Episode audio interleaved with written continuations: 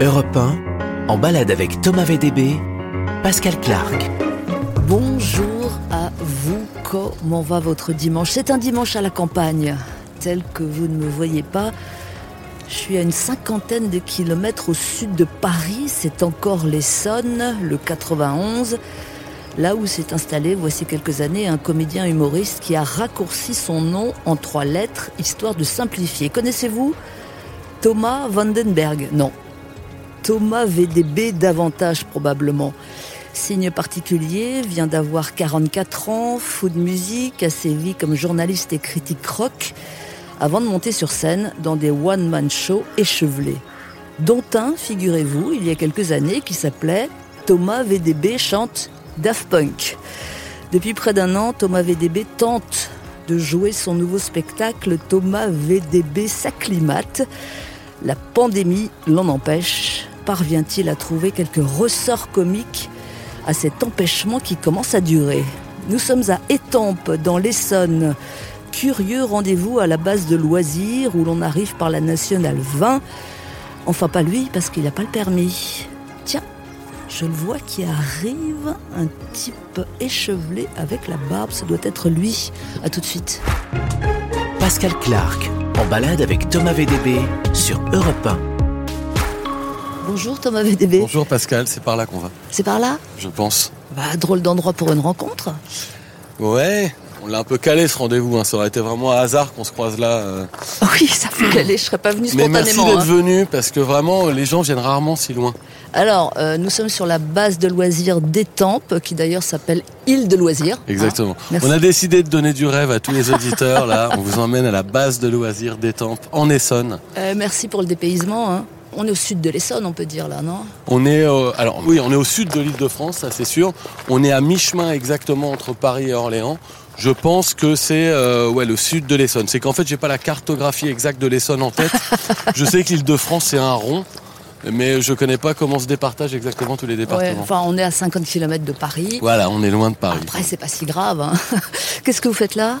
Eh ben, j'habite là. Et c'est vraiment, euh, même de le redire, ça m'étonne moi-même de le redire, parce que s'il y a bien un truc que j'avais pas envisagé dans ma vie euh, depuis très longtemps, c'est de me dire, tiens, mais moi j'habiterais très loin en banlieue parisienne. Ça, c'est vraiment un truc que je m'étais...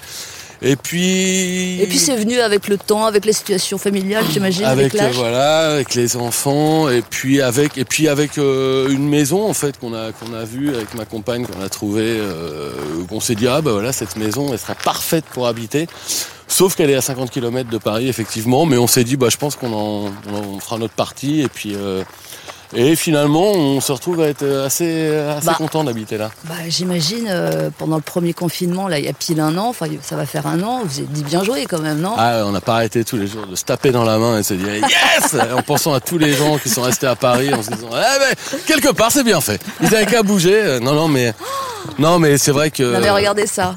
Non, mais alors ça, là on passe au-dessus d'un petit pont, il y a des pont. canards, euh, il y a des cygnes et donc c'est l'endroit cette base de loisirs où je décide euh, très irrégulièrement toutefois de venir faire du sport. Parce que je, quand j'ai vu quand j'ai vu cette base de loisirs la première fois que j'ai visité la ville, je me suis dit ça va être le moment. Bon là je suis en train de fumer une clope sur la base de loisirs, mais je me suis dit ça va être le moment, ça va être l'endroit idoine pour arrêter de fumer et venir faire du sport régulièrement. Bon, ça marche pas très bien, mais c'est pas grave. Ça marche Euh, pas très Quoi, bien. vous courez? Je vous vois pas courir, si? Non, mais en, en réalité, je dis à ma compagne, je mets un survêtement, je dis je vais courir. Et puis j'arrive là, et puis en réalité, je finis en marchant, et puis je, je- je vais parler au canard. euh. Mais euh, moi, j'ai grandi à la campagne, de toute façon. Où ça? J'ai grandi dans une toute petite ville, vraiment, euh, qui est aussi rapide à traverser qu'à prononcer, parce qu'elle s'appelle E. Ah, c'est vrai, cette histoire? Ouais. EU. EU. Ouais Mais parce que vous, vous, vous n'y croyez pas? Non, parce que je, je, je connaissais de U que les mots croisés, en Oui, fait, voilà, mais en général, les gens connaissent cette C'est ville en des mots Normandie, croisés. c'est ça? C'est en Normandie, c'est tout près de la baie de Somme, c'est à la limite de la Picardie, sur, la, sur le- le- le bord de la Manche. On dit comment E On dit E. On dit E. E. On dit E. Il est né à E. Je suis né à Abbeville, en fait, à côté de E, en, en Picardie. Et donc, et ensuite, j'ai, j'ai quitté la Normandie avec mes parents pour aller habiter en Touraine, à Chinon. Et vraiment perdu dans la pampa chinonnaise. Donc, je suis très, très rodé quand même aux grandes traversées dans, dans les, dans les espaces verts et dans la campagne. Et Ouais. donc, euh, C'est votre nature, la nature. ben, finalement, en fait, j'ai fait 20 ans à Paris et j'ai adoré habiter à Paris pendant 20 ans. Mais je suis arrivé à un moment, il y a 3-4 ans, où je me suis dit, tiens, je pense que je commence à en avoir un peu marre. Et je trouve que ça, je m'accommode très bien de cette nouvelle situation. Et pour mon travail aussi, c'est-à-dire, euh, j'aime l'idée de pouvoir écrire ici. Alors, je viens pas écrire à la base de loisirs, hein, vous en doutez bien, mais j'aime bien l'idée de travailler ici, euh, d'avoir mon coin, d'avoir ma base à moi, loin de Paris, et puis d'avoir de l'espace, quoi. Ouais. Et donc notamment, euh, on va tout de suite crever l'abcès. Vous avez écrit ce fameux nouveau spectacle, Thomas VDB s'acclimate. Là, pour le coup, vous avez le temps de vous acclimater. Ça fait combien de temps que vous essayez de le jouer? Alors, euh, j'ai réussi à le jouer au mois d'octobre. hein. Oui, j'ai quelques réussi à le jouer ouais. au mois d'octobre. Combien euh, Une dizaine de fois? Une douzaine de fois, tout s'est arrêté. Je l'ai écrit les six premiers mois de, de 2020 et je l'ai écrit avec, euh, je vais, je vais dire quand même pas mal de difficultés parce qu'en réalité, je, je, je m'étais dit, je vais réserver les six premiers mois de 2020 pour rester chez moi pour travailler et dès lors qu'on nous a obligés à rester chez nous, j'étais là, oh, j'ai plus envie de travailler moi. et donc moi j'ai un problème dans la vie, c'est que je suis un très grand euh, procrastinateur quand même. Mhm. Donc c'est des, des endroits comme ça, c'est bien pour procrastiner. Oui, mais parfois les procrastinateurs, euh, quand ils s'y mettent, là c'est rapide quoi, du coup, euh, pour s'en débarrasser, non? Non. non. Ouais, c'est pour ça qu'en fait je, je, je, je rappelle, même si elle, elle, a- elle m'a dit ah tu ne parles pas de moi, elle m'a dit tu parles pas de moi, mais ma compagne avec qui j'ai écrit, euh, en fait j'ai écrit avec elle parce que j'étais là, en fait j'étais sur mon téléphone en train de regarder des trucs et puis elle me disait mais t'en es où de ton spectacle? Je ouais je vais m'y mettre et donc c'est vraiment elle qui m'a vraiment mis des coups de pied pour que Elle veut pas qu'on parle d'elle, Audrey, alors? Bon. non c'est pas qu'elle veut On va pas mais- parler d'elle alors. ouais hein. parlons pas d'elle Alors, on a choix entre. Alors là, on peut voir, quand même, c'est intéressant, Ouais. c'est parce que là, ce qui est en face, on voit un bâtiment brûlé. Euh, il y a un an encore, c'était un restaurant, c'était le restaurant de la base de loisirs. Et vous avez mis le feu? Alors, j'ai pas mis le feu, mais par contre, ça a été euh, manifestement intentionnel parce qu'il y a beau, il y a beaucoup de trucs qui brûlent à Étampes. Il y a, par exemple, la maison du leader de la France Insoumise euh, à Étampes. Euh, a pris feu alors qu'il était avec sa famille et ses enfants et tout. Ah, chaud, Euh, à, chaud, euh, chaud, six chaud. mois après que sa voiture déjà avait déjà pris feu. Ah. Et puis il y a ce restaurant de la base de loisirs qui a pris feu. Donc il y a beaucoup d'histoires à Étampes, un peu euh, ouais, interlopes. euh. Bon, on va marquer une première pause euh, comme à VDB, puis après il va falloir choisir entre tennis, pédalo, tir à l'arc, luge, acrobranche, patinoire, Rosalie. J'en ai fait plusieurs là-dedans. Ah, c'est vous allez me dire. Je vois bien Rosalie en même temps avec vos petites familles là. Nous sommes sur Europe 1, nous sommes à la campagne tout de suite. Pascal Clark en balade avec Thomas VDB sur Europe 1. C'est une fin de matinée consacrée aux loisirs, éventuellement nautiques. Euh, nous sommes en pleine nature en compagnie de Thomas DVD, DVB, VDB. VDB, Oh VDB. C'est pas pratique d'être dyslexique avec vous. Hein. Bah non, mais quand si on essaie de dire mon vrai nom qui est Vandenberg, en général, Ouais. on l'écorche trois fois euh, par euh, trois fois dans, dans le mot. Donc je- je- j'ai dit, j'ai pr- plutôt prendre trois consonnes. Ah, dès le début, vous avez laissé tomber Vandenberg. Exactement. Et VDB, non, c'est un truc qui est dans, dans, dans ma famille. On s'appelle VDB tous depuis longtemps. ok. Donc VDB, c'est lui. Quoi. Euh, nous sommes euh, à Étampes, sous-préfecture de l'Essonne, hein, ça rigole pas.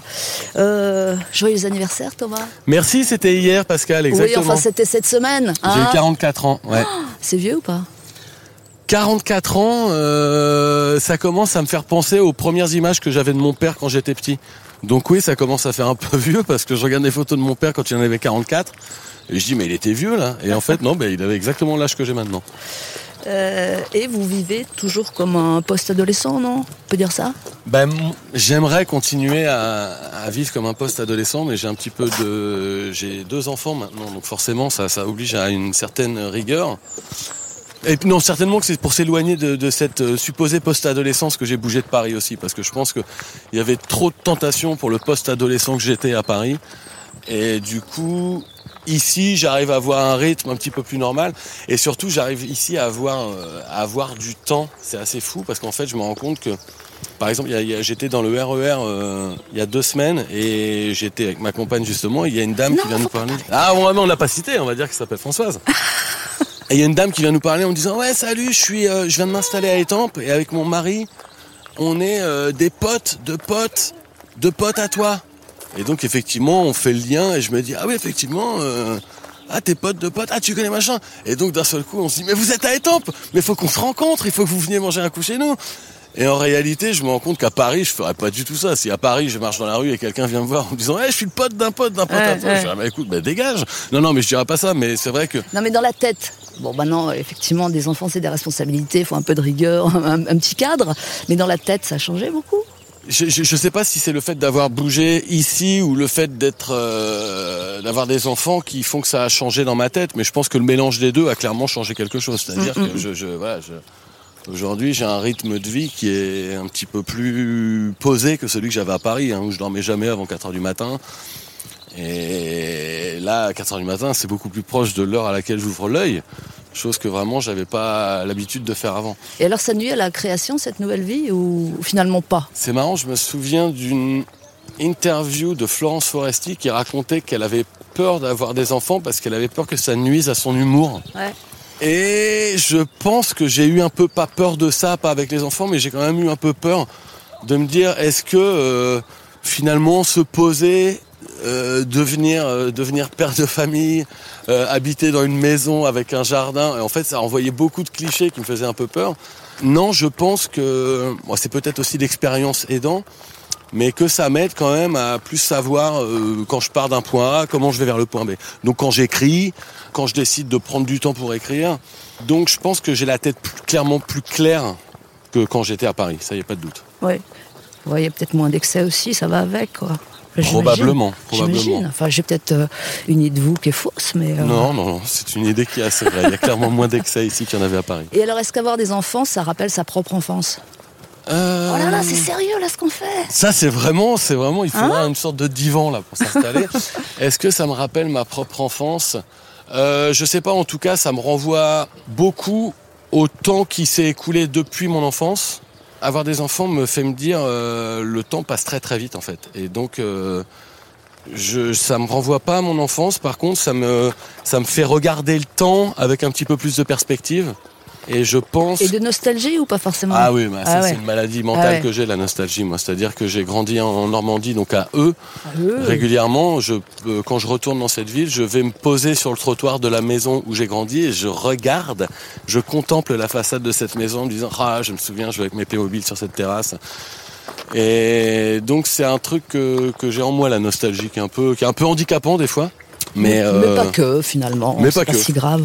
Alors là, il y a deux solutions, Thomas VDB. Soit on fait un tennis, parce que là, il y a des joueurs. Là, on a des gens qui sont en train de jouer au tennis. Vraiment. Et c'est, je crois que c'est la première fois que je vois des gens jouer au tennis sur ce cours de tennis. J'ai fait venir des figurants, en fait, hein, pour cette promenade à la base de loisirs des temples. Parce que là, c'est un peu. Non, non, les choses sont ouvertes, mais pas tout, quoi. C'est horrible parce que je crois qu'ils nous entendent les commenter. On a un peu les Jean-Paul Lotte euh, de la base de loisirs des temples. Ils sont en train de. Ah bah là, il y a un petit côté. Euh... Bah, lui, Débutant. McEnroe. on peut dire. hein, lui, c'est McEnroe. Et lui, on va dire que c'est qui euh... pff, bah, Pas Federer, en Ah tout là là, cas. hein. pas, un genou. euh, Donc on va pas jouer au tennis, mais on va prendre la route comme une épopée. On va aller chercher le RER. C'est ça la vie à la campagne. Ouais. RERC où vous devez passer beaucoup de temps, le j'imagine. gros de le gros du temps que je passe effectivement. Enfin non, ça ça a vraiment été une euh, un truc que je me suis dit en venant habiter ici, il faut que je trouve absolument un moyen de rendre utile ce temps que je passe dans le RER parce Bah, qu'effectivement, vous allez nous raconter en situation, ça sera Absolument. tellement mieux quand tous les groupies vont vous demander des selfies là. ça Ah, les chose. selfies dans le RER, Ah, ça c'est les, ah ouais, vraiment, ouais, c'était- ouais, c'est ouais. une des raisons pour lesquelles je suis venu habiter en Essonne. Vraiment, je moi je vais faire des selfies dans le RER. Vous pouvez envoyer la pub pour moi? Alors ben, je propose qu'on écoute tout de suite une toute petite, vraiment une toute petite, ça m'arrangera, une toute petite page de publicité avec Pascal Clark Sur à la base de loisirs des temps. tout de suite. Pascal Clark, en balade avec Thomas VDB sur Europe 1. Et voilà, l'appel de la campagne. Là vraiment on est en plein dedans là. Changement de programme, Thomas VDV. Oui, finalement, euh, alors est-ce qu'on dit aux auditeurs qu'on avait prévu On dit la d'aller vérité. Voilà, on avait prévu d'aller à Paris pour enregistrer d'autres séquences. Et puis j'ai invité Pascal et son équipe à, à finalement à manger un peu de fromage et boire un café à la maison. Et ça a été fatal pour le mouvement. Et on s'est dit bon, on va rester en Essonne. À quoi bon après tout la Ah ville non, mais le charme, le charme des temples, ça, ça vous prend, hein Ah mais voilà, j'ai bien vu que j'ai bien vu que plus personne de votre équipe n'était motivé pour rentrer à Paris après. Donc on s'est dit on va la faire dans le jardin. Alors j'imagine que je vais devoir parler de mes légumes. Alors, Le potager, où est le potager? Alors le potager, non, le potager c'est plus une initiative que vraiment un truc qu'on a véritablement accompli. puisque si si on fait quand même. euh, mais je me suis rendu compte en fait quand je suis arrivé ici et que j'ai vu euh, ce jardin, en fait avec ma compagne, on s'est dit ah ouais mais c'est super, on va pouvoir faire pousser plein de trucs et tout. Avec Françoise? Avec Françoise, exactement qu'on embrasse, hein, puisqu'elle voulait pas qu'on la cite. Bon, on- on- c'est pas pour ça qu'on va, on va parler de, de l'herbe qui pousse pendant, pendant deux heures. hein. Non, non, mais non. mais c'est vrai que en fait, évidemment, le jardin. Alors déjà, c'est pas parce que j'ai bougé à 50 km que j'ai un jardin non plus gigantesque. hein. J'ai un, un petit bout de jardin qui est très Ouais, agréable. ça va, voilà. ça va, ça se- Mais c'est vrai que je me, on s'est dit ah ouais mais génial, on a vu tout de suite le côté ah ouais mais en fait pas autonomie, mais on s'est dit oh, on va pouvoir faire pousser nos légumes, on va faire nos courgettes, on va faire nos tomates. Et je me suis rendu compte finalement c'est quand même du travail ça. Eh hein, ouais, voilà. eh ouais. Et donc, et c'est très difficile de, de se motiver à faire pousser des tomates et des courgettes quand il y a un marchand de légumes à 50 mètres dans la rue en plus, parce qu'elles sont directement mûres quand on les achète. On n'est pas obligé d'attendre six mois. Euh, elle a fait pousser des carottes, hein, Françoise. Euh, les carottes, je, je sais pas si vous avez déjà essayé de repiquer des carottes. Bah, c'est fait- simple, hein. Alors c'est Hein pas simple en fait, c'est 40 cm de carottes qu'elle a passé une après-midi euh, par mois à repiquer, je sais pas quoi. En fait, je me suis dit c'est clairement la salade de carottes la plus longue à préparer de l'histoire parce que c'est une salade de carottes qui sera prête dans six mois. Alors on en était, on va pas parler le fil pour autant, Thomas VDB, on en était à E, enfin on avait quitté E, Ouais. hein, E en Normandie, euh, il y avait la Touraine. Comment euh, vous vous retrouvez euh, journaliste rock? Non, d'abord il y a eu le conservatoire de Tours. Il y a eu le conservatoire de Tours, il y a eu les années à Tours euh, qui sont des années pendant lesquelles j'ai j'ai passé utilisé beaucoup d'énergie à faire croire à mes parents que j'allais à la fac alors qu'en réalité je n'y allais vraiment absolument pas. Vous aviez quoi en tête à l'époque? Les, les trucs qui m'intéressaient, c'était la musique, la radio, parce qu'il y a une radio associative à, à Tours qui s'appelle Radio Béton, euh, que j'ai beaucoup fréquenté.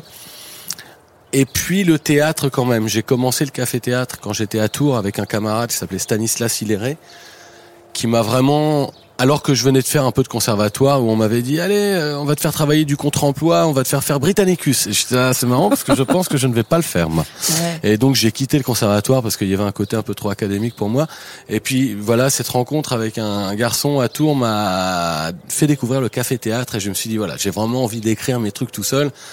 Et ensuite un spectacle de rue avec Rodolphe Coutouis, un comédien de Tours, et un spectacle de rue qui s'appelle Freddy Coup de boule qu'on a tourné pendant 16 ans. Et donc, mais comme la musique me passionne aussi à ce moment-là, je fais beaucoup de radio et je crée le fan club d'un groupe. Parce que moi, euh, Vous avez suis- commencé par être fan, comme dirait. euh, mais je suis toujours fan, Ah, c'est c'est-à-dire je suis un peu obsessionnel avec les, les, les artistes que j'aime. Je- J'achète des livres sur eux, je veux absolument tous les disques, les faces B et tout ça. Et je découvre un groupe de métal à l'époque où je suis hyper fan de métal quand je, quand je suis ado qui s'appelle Korn. Et je, donc je vois que ça fait rire des membres de l'équipe d'ailleurs, ça doit leur évoquer des vieux souvenirs avec un K. Ah bah c'est Boris Pachinski, hein. Bah, c'est un- voilà. c'est un, autre mort d'une musique, donc ça lui Et parle. le Mais émérite. mais il y a qu'à lui, hein, parce que moi corne zéro. hein. J'ai bien vu que vous n'avez pas du tout Ah non, réagi, Pascal, pas- pas- quand pas, j'ai quand j'ai parlé de Korn. Et donc, et voilà, et comme j'avais été abonné au fan club de plein de groupes que j'aimais avant, je me suis dit ouais, je vais monter le fan club de ce groupe. Et puis très vite, le magazine de ce fan club que j'imprime avec une photocopieuse arrive dans les mains du rédacteur en chef d'un magazine de rock à Paris et qui très vite me propose, alors c'est un c'est pas que un hasard, c'est aussi des rencontres que j'ai un peu provoquées évidemment, mais me propose d'intégrer l'équipe du magazine. Donc là, je quitte. Là c'est le rêve, non? Ben, pour moi, c'est vrai que là, c'est un rêve d'ado qui se réalisait. Devenir journaliste dans un magazine de musique, être payé pour aller interviewer ses groupes préférés à New York ou à Los Angeles, c'est vrai que j'avais pas beaucoup à redire à l'époque. J'étais là, Ah, je veux bien que ça continue. Et puis c'est marrant parce qu'en fait, je me suis assez vite lassé. de- Enfin, j'ai j'ai fait sept ans de, de journalisme musical et j'ai l'impression que je m'en suis lassé parce qu'en fait, je me suis rendu compte après coup qu'en réalité, j'avais jamais vraiment rêvé d'être journaliste. J'adorais la musique, j'adorais euh, d'avoir l'idée d'avoir trouvé un moyen qui me permettait d'être en contact avec de la musique, d'avoir des disques gratuitement, d'aller au concert gratuitement et tout ça. Mais en réalité, devoir euh, C'est quoi Euh, C'est le fait d'être critique et de donner son avis Exactement. Ouais. Le, le fait de devoir avoir, d'être obligé d'avoir un avis régulièrement sur des choses nouvelles qui sortent, ça, à un moment, ça m'a complètement détaché du truc. J'étais frustré de pas pouvoir réécouter les vieux disques que, que j'avais, que j'adorais, parce que j'avais pas le temps. Fallait toujours avoir un avis. En fait, je me suis lassé de devoir avoir un avis systématiquement sur sur les nouveautés qui sortaient. Alors on va envoyer un premier disque, c'est votre choix musical, Mm. euh, Thomas VDB. Ça a dû être compliqué parce qu'on va, on, on va, on va quand même aller voir votre discothèque dans, tout à l'heure dans un instant. Là, euh, il a fallu en choisir un. Absolument. J'ai choisi le morceau d'un groupe qui s'appelle les Sparks, euh, qui est un groupe euh, californien qui sont composés de deux frères. Euh, qui existe depuis le tout début des années 70 et qui continue encore aujourd'hui de sortir des disques. On peut dire quoi euh, New Wave ou Ouais, entre Pop new wave, ou- pop rock. Voilà, si on regarde l'ensemble de leur carrière, Ouais. on peut dire que c'est un groupe de pop rock. Et euh, donc là, c'est un morceau de 77 qui est mon année de naissance, mais c'est pas pour ça que je l'ai choisi. Qui est un morceau qui, je pense, parle beaucoup de la fantaisie qu'il y a dans tous les morceaux qu'ils font, parce que pour moi, le Ron Mael, qui est le clavier de, de, de ce groupe, donc qui est juste composé de deux frères, hein, c'est vraiment la personne que je tiens pour le plus grand artiste vivant, mais vraiment ce- sans doit être vieux est- ah ouais, ils ont ils ont plus de 70 ans, Ouais. ils continuent de sortir des albums, il y a un documentaire qui sort sur eux bientôt, il y a un- et ils viennent d'écrire un film dans lequel jouent Marion Cotillard et Adam Driver. Donc ils réalisent enfin leur film après tant d'années de carrière parce qu'ils rêvaient de faire un film. Et voilà, et donc effectivement j'ai eu du mal à choisir un morceau, mais ce morceau-là représente bien euh, tout- toutes les musiques que j'écoute et c'est clairement euh, les Sparks, c'est vraiment le, le groupe que je mets au-dessus de tout quoi. The Sparks. Sparks, on Sparks, Sparks. Sparks. Tout simplement. Goofing Off, hein, c'est le titre que vous avez choisi, Thomas VDB. Et c'est sur Europe 1, à mon avis, c'est pas si souvent qu'on écoute les C'est Sparks. inhabituel, je Hein, pense. Sur Europe 1, donc c'est une bonne chose. Écoutez ça, tout de suite. Pascal Clark en balade avec Thomas VDB sur Europe 1. Started spinning cause the weekend is beginning. So grab anything that moves and brings some cash. Yeah, I'm looking at your body and I think I need your body. Yeah, the whole entire body, bring it here. And we've got two days to try to forget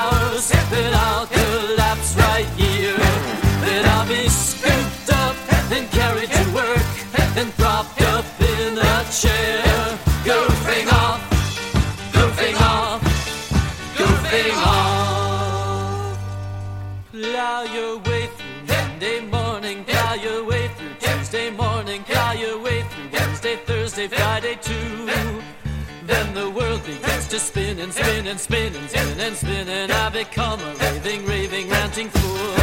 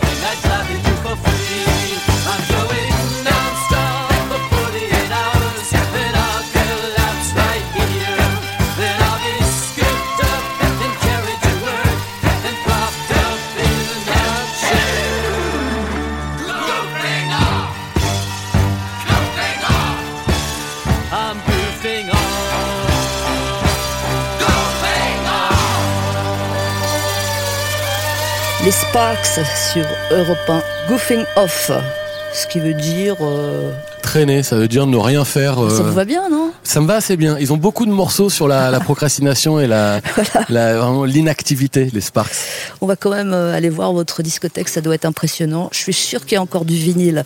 Nous sommes en balade, enfin en balade réduite, mais en mouvement quand même, en compagnie On de... passe du jardin, du jardin à la terrasse. Ah ouais, ça, vous vouliez du changement, on en a. Ben oui, mais écoutez, euh, la campagne, hein, ça vous gagne. Ah, un slogan. Vous êtes sur Europe 1, merci de ne pas quitter, à tout de suite. Pascal Clark se balade avec Thomas VDB sur Europe nous avait pas menti, c'était pas juste pour la galerie. Voilà, sur un mur de la maison à Étampes de Thomas VDB, il y a une grande affiche des Sparks. Voilà, qui domine euh, l'entrée de la maison. Voilà. C'est un petit peu. euh, Bon alors vos disques, ils sont où? Alors mes disques, mes disques sont là, enfin en partie ici parce qu'il y en a, il y en a dans les d'autres pièces de la maison. Alors voilà, euh, bah, je sais pas, à vue de nez, euh, plusieurs centaines, je dirais. Euh, ouais, j'ai pas, de vinyles, pas hein. compté. Oui, là c'est les vinyles. C'est les vinyles. Alors bon, on va commencer par là. Faut dire que vous, vous avez eu un groupe quand même. Vous avez eu le fantasme de, de faire partie d'un groupe, quoi. J'ai eu le fantasme de faire partie d'un groupe, mais c'est marrant parce que ça doit remonter vraiment très très loin ce fantasme parce que j'ai été dans un groupe, mais j'ai arrêté quand j'avais 16 ans et je me suis dit on va mettre ça définitivement de côté. Pourquoi? Parce que évidemment déjà d'une part je n'étais que chanteur. Ah, vous parce que rien je- Ben non, je joue absolument pas de musique parce Oh que la loose bah ouais, je sais, mais quand j'étais petit, j'avais trop de, de de compassion pour mes camarades qui me laissaient le mercredi midi en disant ah je te laisse, j'ai solfège. Et j'étais là, eh bien mon pauvre, vis ta vie et je te souhaite bon courage Ouais, parce qu'ils faisaient tous de la clarinette ou des trucs comme ça. Donc ça, ça m'a pas motivé parce qu'en fait l'enseignement qu'on m'a toujours dit être très académique pour celui de la musique, ça m'intéressait absolument pas. Faire le solfège, apprendre à lire une partition et tout, ça me faisait pas rêver. Alors qu'aujourd'hui on, j'ai on peut plein de potes- contourner, on peut contourner le solfège. Mais exactement. ça à l'oreille, non? Mais ça, je l'ai compris beaucoup trop tard. C'est-à-dire que moi, j'ai beaucoup de mes meilleurs amis qui sont musiciens aujourd'hui et qui savent euh, et qui composent sans lire la musique et juste à l'oreille et tout ça. Et je me dis, mais moi, j'aurais aimé avoir quelqu'un dans mon entourage quand j'étais gamin pour m'apprendre la musique, pour pour pour, pour, pour m'apprendre que la musique, ça peut être aussi simple que ça, quoi. Euh, donc, j'ai été chanteur d'un groupe de rock euh, qui s'appelait malheureusement Libido Mais oui. quand j'étais adolescent parce que c'est pas moi qui ai choisi le nom du groupe c'est quand je suis arrivé on m'a dit ouais tu vas te chanter avec nous j'ai dit ouais ok et ils m'ont dit euh, ils m'ont dit bon bah le groupe s'appelle Libido je dis, ah, bah, vous auriez pu le dire avant les gars quand même parce que je sais pas si j'aurais dit oui parce qu'après il va falloir que je rentre chez moi et que je dise à mes parents que je suis chanteur d'un groupe qui s'appelle Libido et quand on a 16 ans évidemment mes parents se disaient est-ce que c'est vraiment une idée euh, Et ça a été volatile comme groupe Libido, du coup. ben, hein. ça a été euh, des centaines d'heures de répétition et je veux dire en tout et pour tous cinq concerts, dont un euh, où tout le groupe n'était pas présent parce qu'un des guitaristes n'avait pas pu venir. Donc autant dire c'est vraiment. Et le dernier concert qui a eu lieu, c'était sur une scène dans la banlieue de Tours, dans un énorme festival où en fait à cause de l'agenda euh, des horaires auxquels apparaissaient les groupes sur les scènes, on s'était mal démerdé et on avait joué sur une scène euh, complètement vide. Donc on avait joué, c'était une espèce de répétition en public sans public. Donc, Donc le un des moments les plus euh, tragiques de ma vie quand Ah même. ouais. Fantasme enterré assez vite. hein. Bah ouais, on s'est dit bon, on va mettre ça vraiment sous le tapis, et on va oublier définitivement ma carrière de chanteur de rock. Alors ils sont classés comment vos vinyles? Bah ils sont juste classés alphabétiquement euh, pour tout ce qui est de la du pop rock et ensuite c'est euh, toute la musique brésilienne. Parce que ne me demandez pas pourquoi, mais je suis fan de musique brésilienne, j'ai découvert ça. Et je pense qu'en fait, j'ai fait deux voix, et je me sens une espèce de, de légitimité dans mon rapport avec le Brésil, parce que je suis allé deux fois au Brésil, une semaine à Rio. Est-ce qu'on peut dire que je suis un grand connaisseur du Brésil? Bah évidemment, Copacabana, ça me connaît les gars. Donc, et pour, mais à cause de ça, je nourris une espèce de, alors c'est pas à cause de ces deux voyages, mais j'ai vraiment une passion totale pour la Ant- musique Antonio brésilienne. Carlos Jobim. hein? Voilà, Carlos Jobim, euh, voilà, bon, il y a des, des disques de comiques aussi, bon, beaucoup de musique, Jao Bosco, euh, voilà, alors, Milton Nascimento. Ils dorment un peu ou vraiment euh, ça vous prend Vous les écoutez régulièrement ces vinyles? Ça, c'est une bonne question, Pascal, parce que je suis collectionneur de vinyle, mais je suis aussi abonné au site de streaming. Eh ouais. Et des fois, je me dis, mais tiens, euh, parce qu'en fait, on, on dit un truc, c'est qu'en fait, tout le monde est là avec la nostalgie du vinyle et tout, mais on oublie un truc, c'est qu'avant le vinyle, il y a eu le CD déjà, et que le CD, enfin non, le CD est arrivé après le vinyle, mais le CD a supplanté le vinyle à un moment. Ce qui est fou, c'est qu'en fait, quand on était, quand on a mis le CD, à un moment, c'est la première fois qu'on pouvait mettre un album en entier sans être obligé de se relever Pour, pour retourner le disque pour retourner le disque. Et moi, quand je suis revenu au vinyle, j'ai dit tiens, je crois que je suis nostalgique du CD de nouveau parce que tu vois d'être assis dans mon salon et de devoir me lever pour changer. Donc en fait, j'avoue que j'ai des, des j'ai une belle collection de disques et tout, mais des fois, je Mais- reviens systématiquement au Mais pour le CD. son Si on parle du son. Le son, euh, ouais, le son. Ah, non, j'avoue, j'avoue. Ouais, mais ben, ça, ça apporte la, la chaleur, la chaleur du, du, du, du vinyle, du son vinyle, c'est quelque chose auquel je reste très attaché quand même. en photo euh, par rapport au numérique, non? Oui, alors même si j'avoue que j'ai bien du mal à faire la différence, euh, moi j'ai pas un œil Ah bon très expert Ah à faire ouais. la différence entre une photo argentique et une photo numérique. Vous l'êtes vous? Ouais. Ah bon, vous êtes capable de dire ça c'est fait en argentique et ça c'est fait en numérique? Ah oui, je peux me tromper, mais. Ah oui, même, si on a le droit de se tromper, j'y arrive aussi alors. Non, mais euh, quand même, euh, c'est dingue de se dire ça à l'échelle d'une vie, puisque votre truc c'est la musique, vous Mm. baignez dedans depuis assez longtemps maintenant. À l'échelle d'une vie, avoir connu le vinyle, le CD, le streaming, on se sent vieux d'un seul coup, une telle évolution quand même. Ah, ça me fait pas me sentir Ah vieux, bon? Ça me fait me rendre... Non, non, j'ai plutôt... Je vois, je, je- ce que je vois là-dedans, c'est plutôt une forme de futilité ou de vanité dans mon rapport au format, parce que euh, j'ai l'impression que je trouve ça cool d'avoir une super belle collection de disques et quand les gens ils rentrent dans mon salon ils disent waouh t'as une super belle collection de disques alors qu'en réalité euh, tout le monde est là en fait la nostalgie du vinyle et tout euh, que on y je revient à la nourris- nostalgie, hein, ouais. je, je la nourris moi-même, la nostalgie Ouais, du ouais. vinyle. Mais en même temps, je suis anti-plastique. Donc euh, je me dis, euh, est-ce que c'est une bonne idée de continuer à produire beaucoup de vinyle? Est-ce que c'est pas plus écologique d'écouter la musique en streaming? Euh, bah, Certainement, je me pose trop de questions, mais ça fait quand même partie des trucs où je me dis, c'est marrant, je vois pas pourquoi on se dit, euh, ah il faut revenir au vinyle et tout ça, absolument, alors qu'en fait, euh, euh, voilà, on se dit pas, il faut revenir au maréchal Ferrand, par exemple. Enfin, je comprends pas pourquoi des fois il y a des trucs desquels on a le droit d'être nostalgique et d'autres qui semblent un peu incohérents. quoi. Et alors, c'est quoi la prochaine étape, là, si on se, on se projette dans 20-30 ans pour écouter de la musique, un, un bouton intégré dans le corps Non, ou- là, ce que je veux faire, c'est comme j'ai un vieux système hi-fi. Ah oui, oui, non, j'ai un vieux système hi-fi tout pourri que je traîne depuis 20 ans. Donc, je vais enfin euh, réinstaller un vrai système de son ici pour écouter la musique. Mais c'est une question que je me suis posée, effectivement. Comment est-ce qu'on consommera la musique d'ici une vingtaine d'années? Je me dis, ça tombe, le nouvel album de... de de Dominica, on pourra l'écouter en gélule, il faudra mettre une gélule dans la bouche ou en spray dans l'oreille. Ouais, l'album de Dominica en spray, on se met du spray dans l'oreille et l'album dégoulinera dans l'oreille. Je sais pas comment c'est prévu qu'on écoute ça. On va continuer à parler de musique et de vinyle et vous allez comprendre pourquoi. Euh, on devait, voilà, il était prévu qu'on aille quelque part dans Paris. On n'ira pas, vous l'avez compris, parce qu'on est trop bien chez Thomas VDB, mais on va voyager autrement. À tout de suite sur Europe 1. Pascal Clark se balade avec Thomas VDB sur Europe 1. À la croisée des chemins de la, de l'immense carrière de Thomas VDB. Vous pas? Ah si, si, non, non, mais non, déjà le mot carrière m'intimide. Ouais. Alors Donc, je vais dire euh, autre chose, je vais le dire autrement. À la croisée euh, des chemins de l'immense trajectoire de Thomas. Ça va voilà, mieux parlons de trajectoire. voilà, Trajectoire, plus- voilà, ça, ça me va, c'est suffisant. Vous avez été assez malin en fait, parce que vous avez réussi au bout d'un moment à mélanger toutes vos passions, la musique, et puis ce moment où vous décidez de monter sur scène. Co- comment c'est venu? Parce qu'il faut y aller quand même sur scène. Alors, faut y aller seul surtout. Parce Eh qu'en oui, fait, je, tout, tout le temps où j'étais journaliste, comme je le disais, j'avais un spectacle de rue avec euh, Rodolphe qu'on a tourné pendant des années. Mais quand j'ai quitté la presse, j'ai su parce que à ce moment-là, je venais de découvrir le, le- la forme du stand-up, hein, qui est un mot qu'on connaît bien maintenant, mais qui, il y a une quinzaine d'années, je pense, était encore un petit peu plus confidentiel. C'est les premières années du Jamel Comedy Club. Et où j'ai découvert euh, certains stand-up anglais, américains, qu'un camarade avec qui j'écrivais à l'époque, Benjamin Parent, m'a fait écrire, m'a fait découvrir. Et je me souviens d'avoir découvert un DVD de Eddie Izzard, qui est un, comique anglais absolument culte. Et j'étais bouche bée devant le, le, le, le spectacle. J'étais là, mais c'est pas dur, c'est ça que je veux faire. J'ai trouvé ça exceptionnel Qu'est-ce qu'il y avait là-dedans? Il y avait l'impression que ce mec donne de pas savoir de quoi il va parler dans deux secondes, alors qu'évidemment tout est absolument écrit. C'est un peu votre truc finalement quand j'y pense, non? Ben, je crois que c'est le, le, le propre de ce qu'on appelle justement le stand-up, c'est de, de donner l'illusion d'un, d'un, d'une conversation avec un public qui est improvisé, alors qu'en réalité, elle l'est pas du tout. C'est le comédien qui donne le là, qui, qui connaît exactement où, où, où il emmène son propos. Clairement, et donc, et à ce moment-là, donc au moment où je quitte le magazine, vraiment m'éclate aux yeux comme une évidence euh, le fait qu'il faut que j'écrive un spectacle qui raconte mon expérience de fan de musique qui devient journaliste de musique. C'est là où je dis que vous avez été malin. Et je reconnais après coup que c'était une bonne idée que j'ai eue. parce que parce qu'effectivement, ça, comme j'avais côtoyé beaucoup de gens via la musique, ça a donné l'idée à beaucoup de gens de venir me voir en se disant tiens, qu'est-ce que ce mec qui a qu'on connaissait parce qu'il était journaliste, qu'il interviewait des groupes et tout, apparemment il est rigolo. euh, allons voir ce que ça donne sur Donc scène. ça et puis j'avais s'appelait ce premier euh, euh, rock. en rock et en roll, ça En rock Thomas et en VDB roll, en rock ouais. et en roll. Première fois sur scène Mm. avec en rock et en roll, trouille monumentale. Trouille, euh, pas tant une trouille monumentale qu'une excitation monumentale, je me souviens. C'est-à-dire qu'en fait, j'étais comme comme je venais de découvrir des mecs qui m'avaient hyper inspiré en comédie.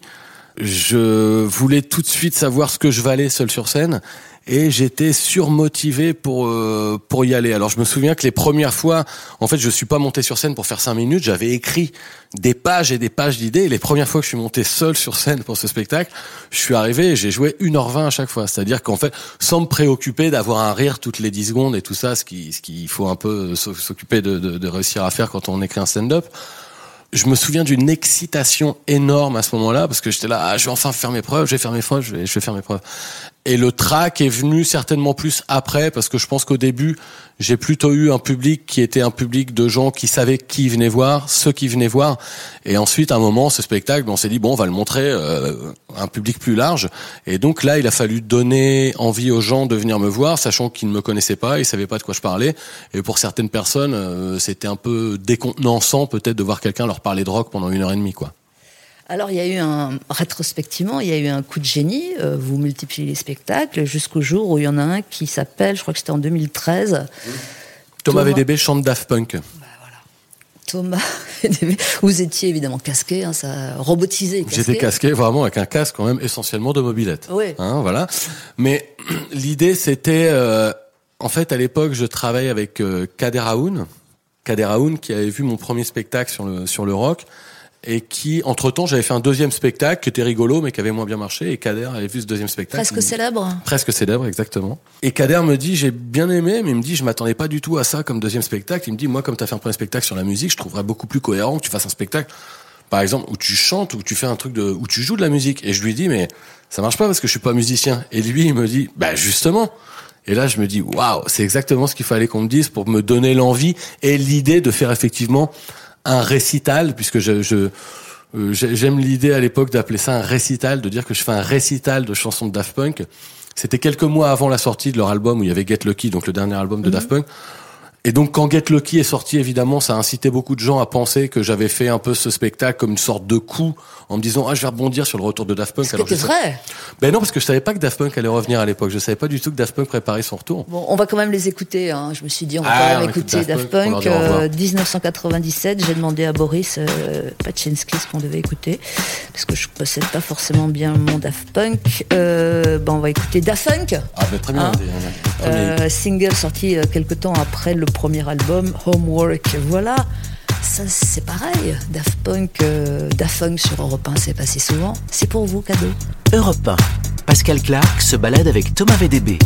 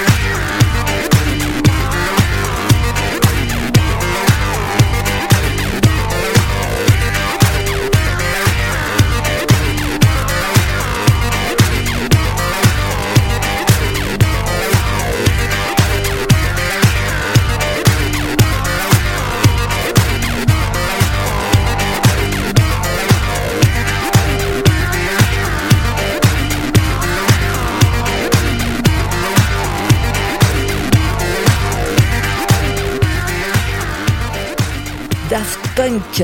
On en parle désormais au passé. Oh là là. Je me demande si c'est pas une façon qu'ils ont d'annoncer un retour. Ah, peut-être qu'ils vont annoncer un retour, c'est possible. En fait, Ça, truc- on la pas fait pas forcément à Thomas DVD. En tout cas, c'était Daft Punk sur Europe 1. Et euh, bah, profitez-en pour aller voir le clip hein, qui avait été tourné à New York, réalisé par Spike Jones. Tout ça depuis... euh, bon, on va- on va avouer les choses, hein, depuis le salon de Thomas DVD et sa collection de vinyles assez impressionnante qui servent plus à grand chose mais qui sont là et qui c'est une belle déco. Une belle déco, exactement. Allez, à tout de suite sur Europe 1, on revient. Pascal Clark en balade avec Thomas VDB sur Europe 1. Alors, hop, je mets de la musique brésilienne du coup. Hop.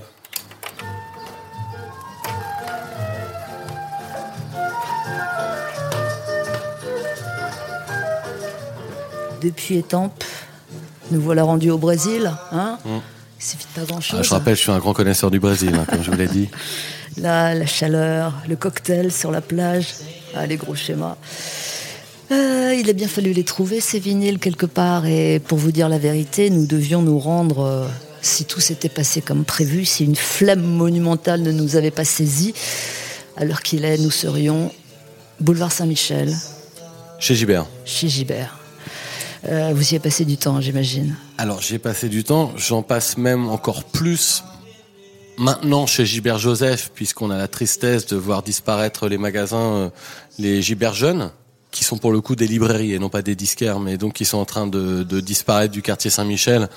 On remercie Jeff Bezos à l'occasion, parce que je pense qu'il n'est pas pour rien là-dedans.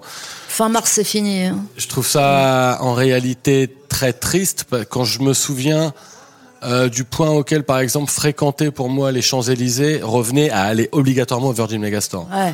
Et donc qui a fermé, je crois, vers 2009-2010. Et c'est, ça me semble fou de de, de me rappeler l'époque du Virgin Megastore, de me dire euh, l'espèce d'effervescence que je ressentais à chaque fois que je rentrais dedans. De, et donc euh, même quand je m'en rapprochais sur les champs, j'étais là, j'arrive au Virgin, je vais, je vais tripoter des disques et tout, cho- chose que je ne peux faire maintenant que quand je vais chez Gibert, qui reste un, un magasin que j'adore fréquenter.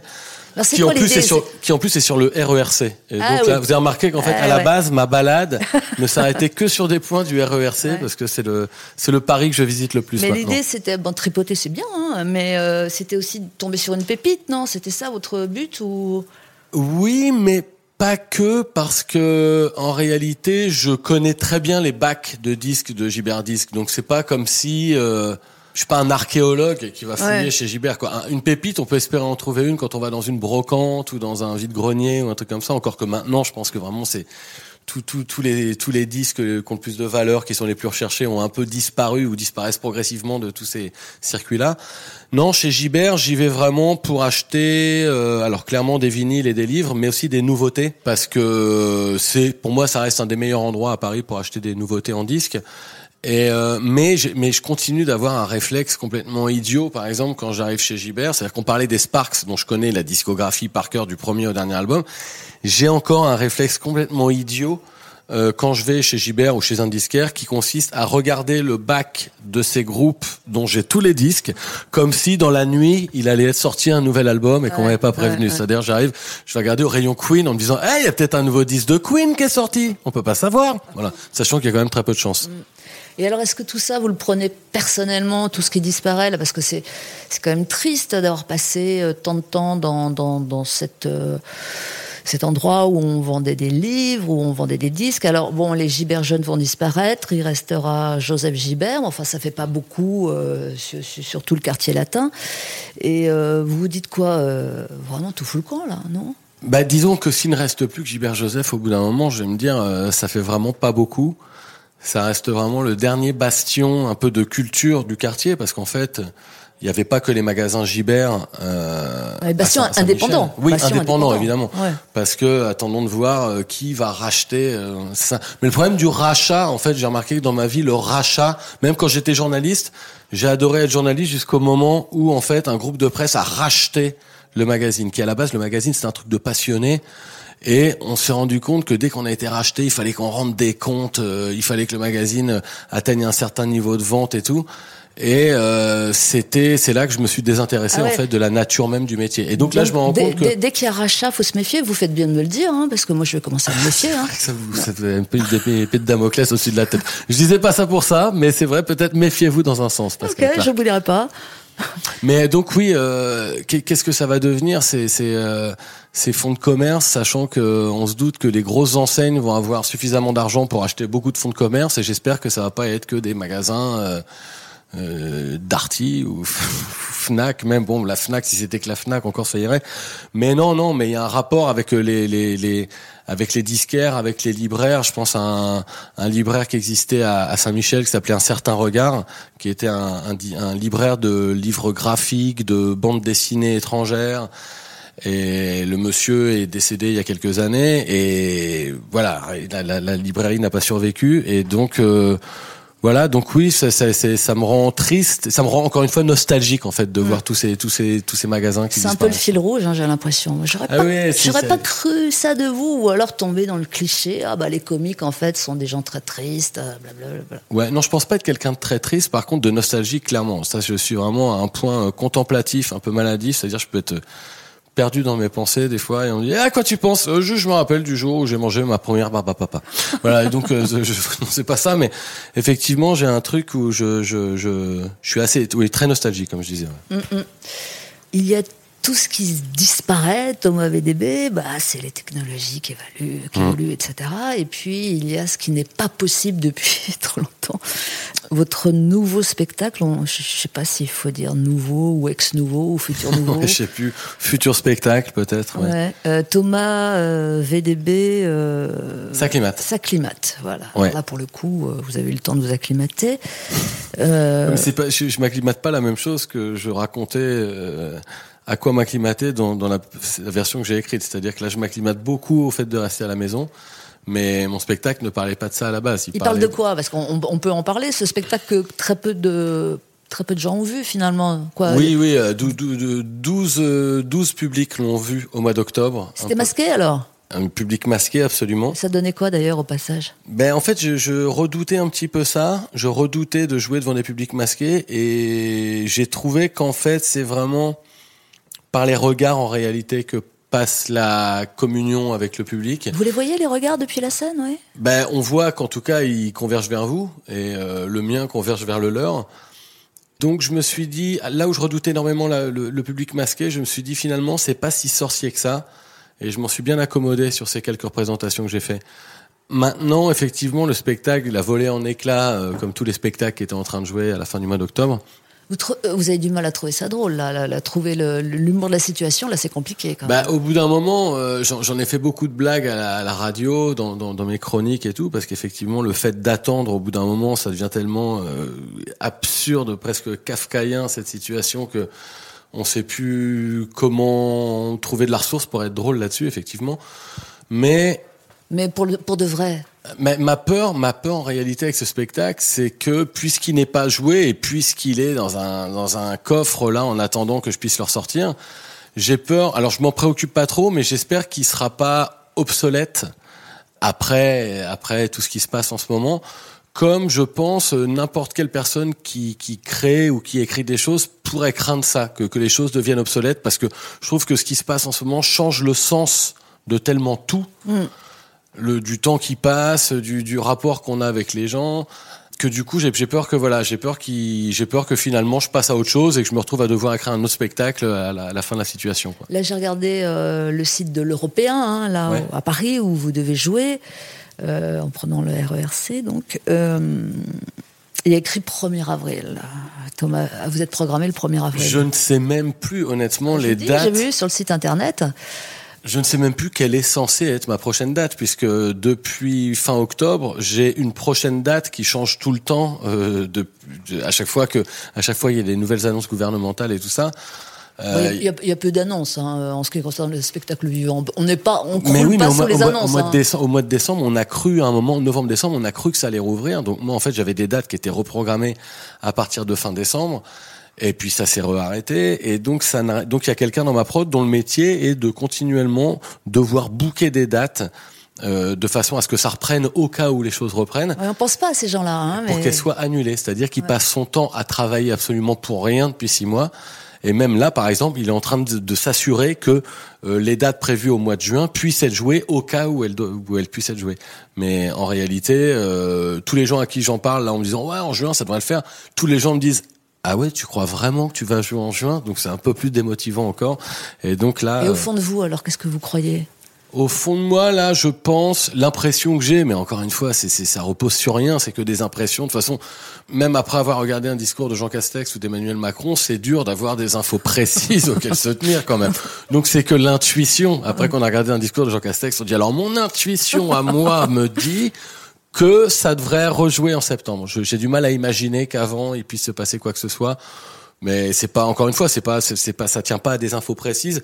Ça tient à l'impression que j'ai qu'ils vont vouloir que ça retombe complètement et puis voir à l'automne comment les chiffres de l'été. Se... Ouais. Mais rien ne nous dit qu'il va pas falloir attendre l'hiver suivant pour voir comment les chiffres à l'automne auront chuté. Enfin, c'est sans fin. Et alors, euh, vous faites partie des rageux euh, qui trouvent ça injuste ou alors, bah, pff, on n'y peut rien, quoi. C'est Alors, honnêtement, je suis pas rageux.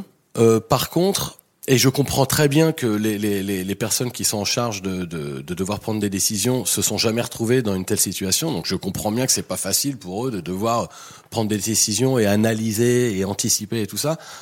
Par contre, euh, euh, le zèle qu'ils mettent à, à nous obliger à suivre certaines directives, sachant que les, les- les- ils avaient des excuses pour nous dire non non non les libraires les libraires c'est pas essentiel euh, tout l'automne. Ils ont dit non non les libraires sont fermés. Je revois les libraires qui étaient fermés. Et là d'un seul coup ils ont décidé que les libraires étaient des commerces essentiels. Alors je trouve ça super pour les libraires je trouve ça super. Mais j'ai envie de Mais- leur dire mais quand même, mais rappelez-vous, il y a six mois, comment vous nous pétiez le sgeg pour nous dire que vraiment, il était hors de question qu'on aille dans une librairie. Et donc c'est ça, j'ai envie de dire, même quand ils, même qu'ils sont hyper zélés et qu'ils nous donnent des décisions hyper, euh, hyper euh, sévères, j'ai envie de leur dire, mais soyez moins sévères parce que rien ne vous dit que dans trois mois vous n'aurez pas changé d'avis Mm. par rapport à ce que vous êtes en train de me dire. Eh ouais, tout est périssable en ce moment. On va laisser passer euh, les titres du journal euh, de Famille Noël. Ah, Noël Ma préférée, Bah oui. ma chouchoute. Et puis évidemment, on reviendra. euh, on va peut-être aller faire un tour quand même, parce que c'est censé être une balade, euh, Thomas VDB. Allons marcher dans les rues. Eh bon. L'esprit aussi vagabonde, hein. C'est un fait. À tout de suite sur Europe 1, on revient.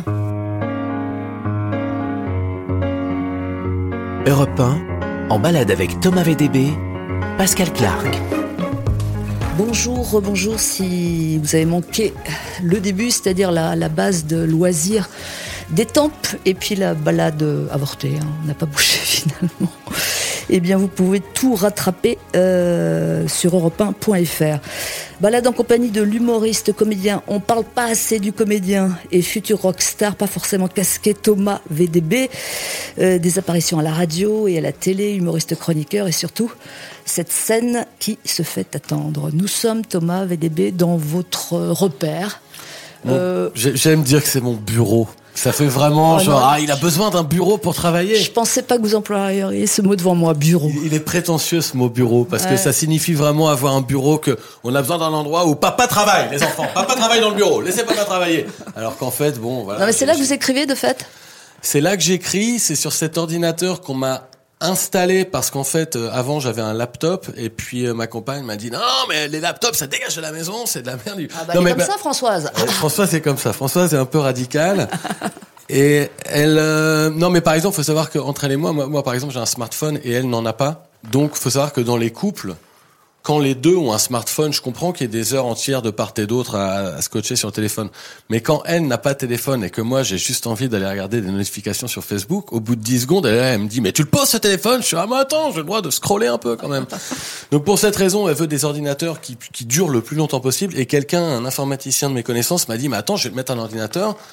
Et je lui ai dit, faut que tu fasses tout parce que je sais vraiment rien faire avec ça. Et il m'a dit, mais je vais te mettre sous Linux. Et j'étais là, mais je vais planer, euh, c'est de la drogue. euh, Tu sais quoi, je vais mettre sous Linux. J'étais là, attends, je vais dire, tu vas te mettre sous Linux, mon pote, tu vas planer à 15 000. Et en fait, euh, c'est un ordinateur. Et donc sous Linux, apparemment, c'est libre de droit les logiciels. Et donc, Ah. il faut que je l'appelle régulièrement pour qu'il me remette tous les logiciels à jour. Mais donc, c'est ici que je travaille. C'est ici donc que j'ai mis aussi une autre partie de mes disques. Ah, y a les Là, c'est 45 que, tours, là. c'est que mes 45 tours de Queen. Et Tout ça, donc, c'est Queen. ça, c'est Queen et ça, c'est les Sparks. Et là, c'est même un disque, alors attention, dédicacé par Queen et par Freddie Mercury Wow. que vous vous doutez bien, c'est pas moi qui l'ai eu parce ouais. que je donc je suis certainement un des seuls connards. On a le droit de dire connard à l'antenne de bon, surtout c'est pour parler de moi, je pense que j'ai le droit de me traiter de connard. Vous avez le droit, ouais. À avoir acheté un disque dédicacé sur eBay. C'est-à-dire qu'en fait euh, Mais pas dédicacé à vous, donc. Pas dédicacé à moi et surtout il a fallu vraiment que j'ai entière confiance en l'histoire que me racontait le mec pour me dire qu'il se l'était fait dédicacer par Freddie Mercury parce que ça tombe c'est un gars qui s'appelle Jean-Jacques qui a signé euh, à la place de Freddie Mercury.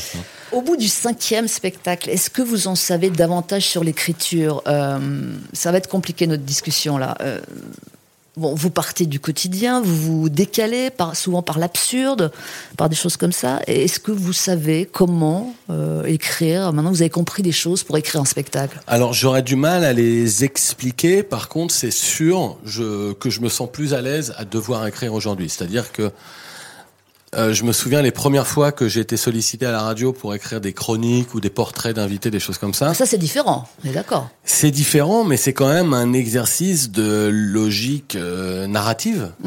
Et je sais beaucoup plus aujourd'hui quand j'ai quelque chose à dire, comment je dois le dire.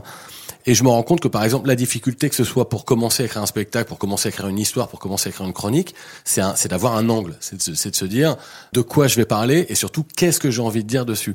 Et je me rends compte que au début, quand j'écrivais, j'étais là, mais qu'est-ce que je vais écrire tout simplement? Donc en fait, je, je partais de, de zéro.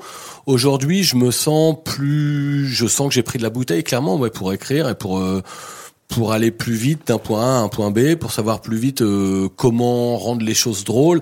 Et je me rends compte évidemment que quand une chose me fait rire, c'est comme ça qu'il faut que... Enfin, c'est quand elle commence par me faire rire qu'une chose est intéressante en réalité. Ouais, mais c'est pas une science exacte évidemment. Donc c'est pas non plus parce pas une science exacte. C'est pas parce qu'elle vous fait rire qu'elle va faire rire cette chose-là. euh, C'est sûr.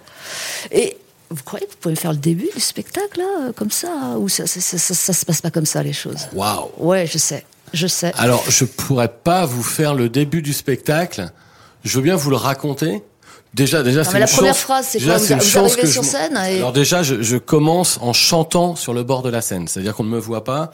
Et il y a plusieurs chansons dans le spectacle qui sont entièrement a cappella. Là, je vous donne des infos. Hein. Vous n'avez pas vu le spectacle.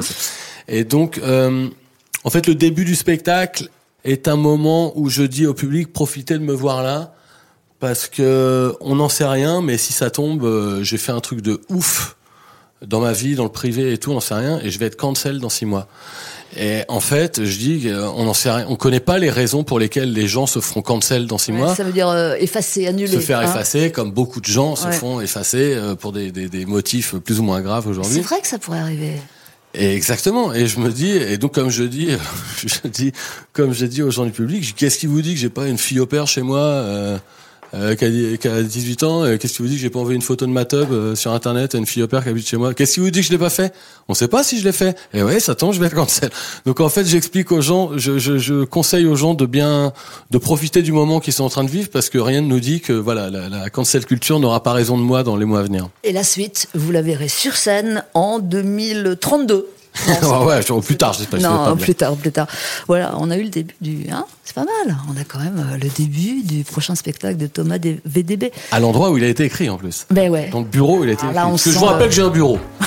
J'aimerais quand même que les gens prennent bonne note. Allez, encore des révélations à suivre sur euh, la babysitter de Thomas VDB. À tout de suite. Pascal Clark, en balade avec Thomas VDB sur Europe 1. Finalement, on s'est dit, on ne va quand même pas passer à côté du charme des tempes. Hein, c'est vrai, venir euh, comme ça, faire 50 km Ouais. dans la. Comme dans vous la- pouvez le voir, je viens de saluer quelqu'un en voiture. Parce qu'évidemment, quand on arrive dans une ville euh, de cette taille-là, je me rends compte qu'on connaît très très bien et très vite beaucoup de gens dans les rues. Et c'est bien ou pas C'est assez agréable. Là, là, je viens, je viens de dire bonjour à la, à la marchande de légumes, par exemple. Et donc vraiment, et là tout à l'heure, j'ai fait coucou, vous avez pas vu, mais j'ai fait coucou au poissonnier. C'est-à-dire, j'ai l'impression d'être dans la pub Gamma, rue Gamma. Il y a le boucher qui bonjour, il y a le charcutier. qui. Et c'est vraiment un peu cette ambiance euh, villageoise de, de petite ville.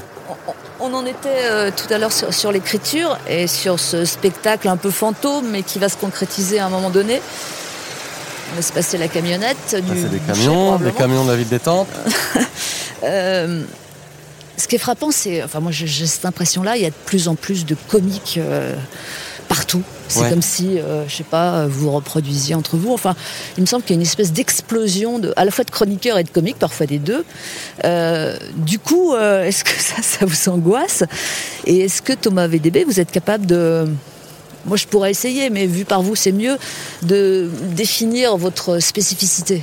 Oula, Alors qu'il y, y a beaucoup plus de comiques qu'avant, c'est une certitude. Je trouve ça hyper positif, moi. Je sais pas pourquoi. Alors tout le monde ne me fait pas rire, évidemment. Par contre, j'ai vraiment du respect et de l'admiration pour tous les gens qui font ce métier. C'est-à-dire, même s'il y en a qui me font pas rire, je leur reconnais quand même le, le- le culot de monter sur scène et de, de, de rire, ou même si c'est simplement d'essayer de faire rire des gens, je trouve ça admirable parce que c'est difficile. Voilà. parce que c'est difficile. Euh, maintenant, le fait qu'il y en ait plus qu'il y en ait jamais eu, je sais pas ce que ça veut dire. Alors certainement qu'Internet, c'est pour quelque chose dans, dans l'explosion de comédie qu'il y a eu en France. Euh, Peut-être le climat aussi. enfin, et je pense que le climat et que l'époque a besoin de dérision. Ouais. Alors euh, la dérision, euh, c'est il y, a- y une phrase que je ne peux pas supporter dans la vie qui est ah non il y a un moment pour être sérieux, il y a un moment pour rigoler. Ouais. Ça c'est une phrase parce que c'est toujours celui qui l'a dit qui décide évidemment comme par hasard du moment auquel il faut être sérieux. Euh, je pense vraiment que l'époque euh, réclame du décodage et je Et- pense qu'il y a des comiques qui nous aident à réfléchir. Je veux juste vous signaler qu'on est place de l'ancienne comédie. hein. On est place de l'ancienne comédie. À chaque fois que je passe, Place de l'ancienne comédie. À chaque fois que je passe sur cette place, je me dis ah j'aurais bien aimé ah ben, euh, que mon adresse soit place de l'ancienne comédie. Euh, place de l'époque on était drôle avant. Ouais, c'est ça. Euh, non mais je pense que je pense que les comiques ils sont vraiment là pour aider à décoder des trucs. Alors évidemment on s'arme de beaucoup de mauvaise foi, euh, de, de, de, de moqueries faciles, des choses comme Mais ça. alors vous, vous, votre façon de, de faire rire, est-ce que vous savez la décrire On- on- Je vous ai déjà posé la question tout à l'heure, c'est compliqué. Il me semble qu'il y a quand même euh, un décalage qui vous est propre, non? Euh, probablement, en tout cas, euh, quand vous me demandiez tout à l'heure si je sais si je sais mieux comment écrire maintenant, Oui, ça, vous avez dit oui. absolument. Et je pense que c'est, en fait, je sais que la façon que j'ai d'écrire, c'est je prends un sujet qui me chiffonne ou qui me ou qui me parle ou qui évoque euh, ou qui me donne envie de parler. Et c'est mon ressenti. En fait, je fais vachement plus confiance au ressenti que j'ai, au premier ressenti que j'ai sur, sur tous les sujets qui me, qui, qui me touchent de près ou de loin. Et euh, c'est vraiment la façon que j'aurais bien du mal à définir exactement Ouais, ouais, je mon mode de comédie à moi. ouais. Mais euh, parce qu'en fait j'aime j'aime la clownerie, j'aime le n'importe quoi, j'aime les j'aime les et je suis fan de plein de sortes de comédies différentes. Et donc euh, j'aurais bien je pense j'aurais du mal à dire euh, ce qui m'influence le plus entre euh, Ricky Gervais ou Louis de Funès par exemple. Parce que j'adore les deux et et donc je suis certainement à la croisée de tout ça. Alors humblement et avec moins de talent évidemment mais je Et alors, on va essayer de se projeter, ce qui n'est pas facile dans l'époque qu'on traverse, je vous l'accorde. Thomas VDB dans 10 ans. Vous êtes toujours sur scène ou alors vous dites non, il y a un moment où ça va être périmé euh, Vous êtes toujours chroniqueur, vous êtes toujours... Ou alors vous avez viré comédien, si ça se trouve dramatique, à la Ciao Panta. Pourquoi pas? Pourquoi pas? J'avoue que Moi je vous ai vu dans un film sur Arte, là, euh, dans un... Claire Andrieux Exactement. ouais Un Oui, qui était, qui était vraiment un, un écrin pour moi parce que le- le- le scénario était magnifique. Et donc c'est la première fois qu'on me proposait un film qui était clairement pas une comédie et dans lequel j'avais un des, rôles principaux. Donc c'était euh, un vrai défi déjà pour moi, mais surtout pour le réalisateur de penser que j'allais, j'allais rentrer dans ce rôle-là facilement. J'ai trouvé le rôle et surtout le film magnifique au point que quand je l'ai vu, j'étais là, mais c'est moi qui joue là-dedans, mais c'est génial. Donc oui, évidemment, euh, du cinéma, ça m'intéresse, de la fiction, ça m'intéresse, mais pas à n'importe quel prix et pas n'importe quelle Bah oui, fiction. là où avant, j'aurais plus facilement dit, euh, Euh, ah, c'est du cinéma. Ok, je fais le film, euh, quel que soit le film presque. Parce Ouais, non, j'étais- non, j'avais- ouais. ce rêve de faire du cinéma avant.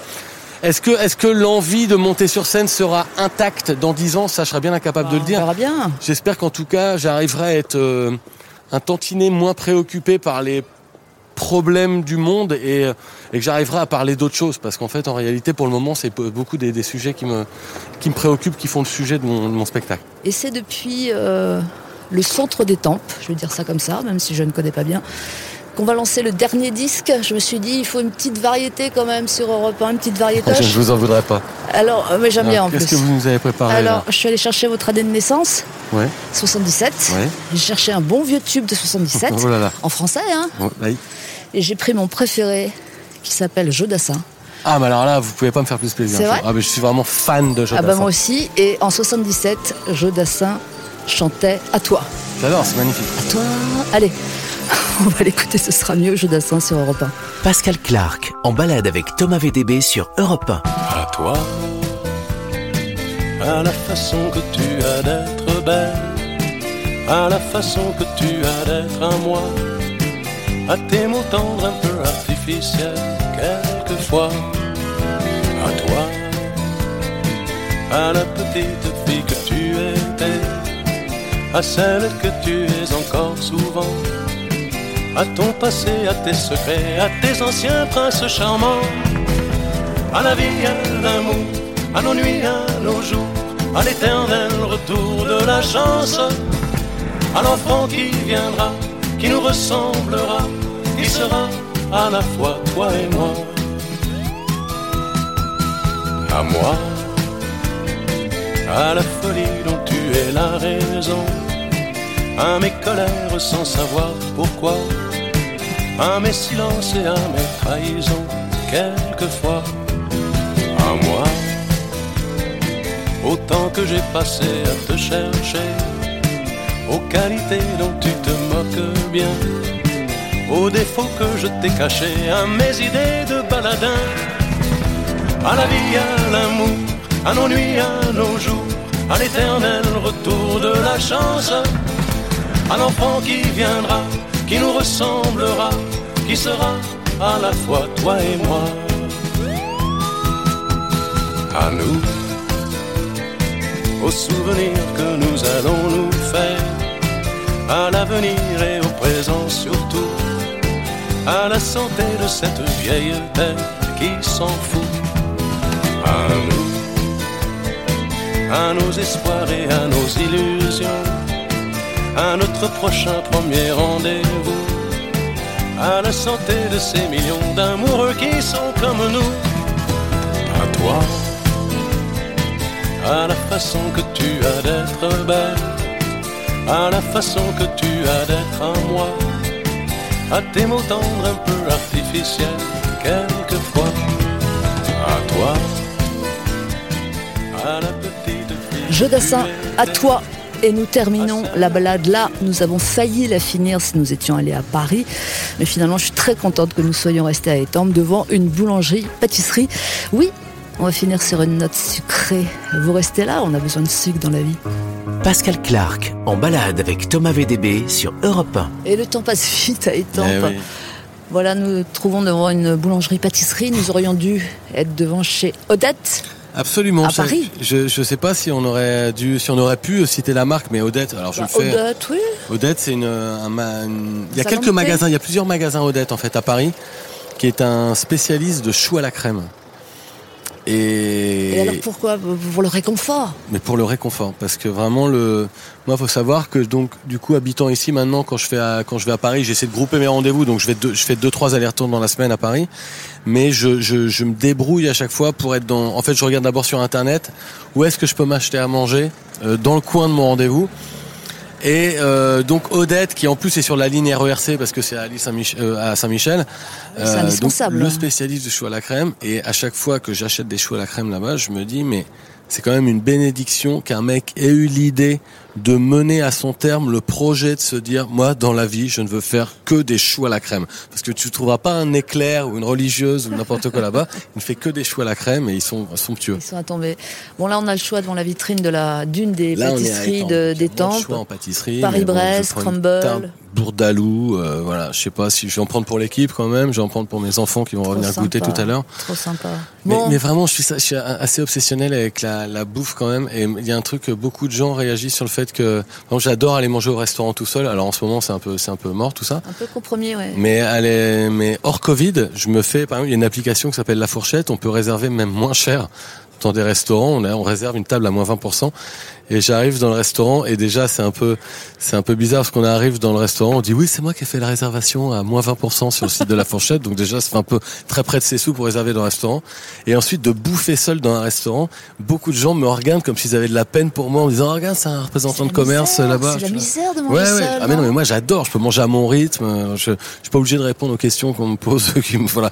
Et donc euh, voilà. Donc en fait, je fais beaucoup de mes rendez-vous en fonction des des, des commerces de bouche à, à Paris. J'avais prévu un petit questionnaire musical pour terminer, mais je me demande, vous en pensez quoi? Ouais, C'est quoi C'est un quiz? Non, c'est pas un quiz, c'est euh, voilà. Questionnaire musical Oh. devant la pâtisserie.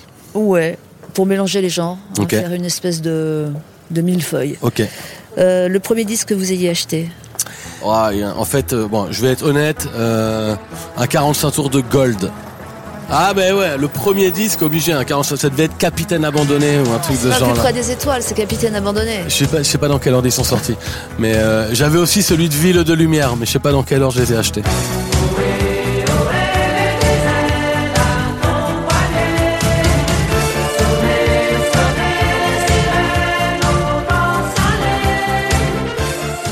Euh, votre groupe préféré au monde, je crois qu'on a déjà répondu. Ouais, c'est les Sparks, Ouais. clairement. Euh, le plus grand chanteur ou la plus grande chanteuse française Ah, française. Ouais. Euh, oh là là. Je suis pas un immense consommateur de musique française, mais il y a quand même euh, des, des, je pense à quelques génies. C'est marrant parce qu'on a écouté Joe Dassin et en termes de voix, celle de Joe Dassin vraiment me caresse les oreilles. Mais un des plus grands génies de la chanson française pour moi actuellement, c'est clairement Philippe Catherine. Philippe Catherine, avec un titre en particulier ou Je, je, je- j'adore son album euh, Robot après tout. Ouais. Robot après tout, parce que je sais que c'était un jeu de mots avec un, un album de Daft Punk. Il y a un morceau qui s'appelle 78-2008 là-dedans que je trouve magnifique. Mais c'est aussi parce que je l'ai vu en spectacle, mis en scène par Mathilde Monnier, la chorégraphe montpelliéraine, qui avait mis en scène, euh, qui avait fait une chorégraphie intégrale de son album.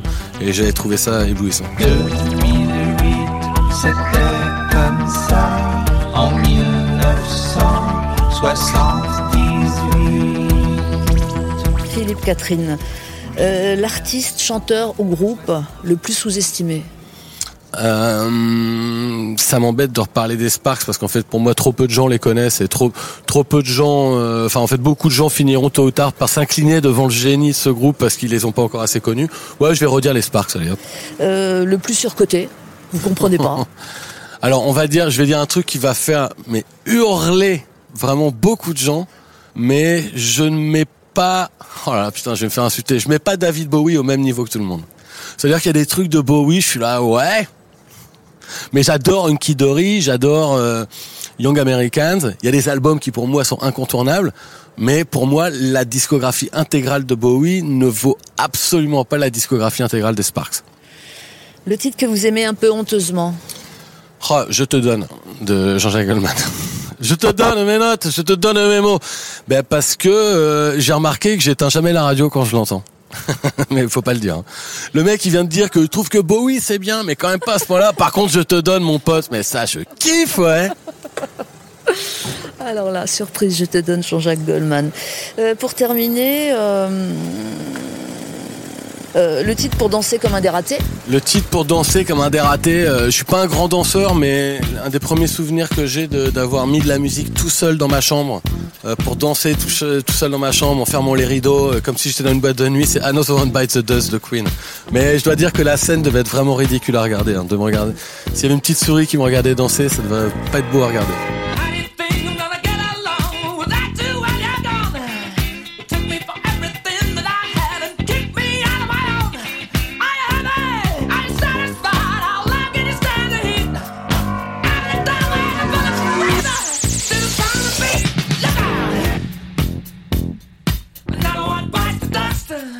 Merci beaucoup euh, pour la balade, Thomas VDB. Merci Pascal. Finalement, je prends un gâteau merveilleux.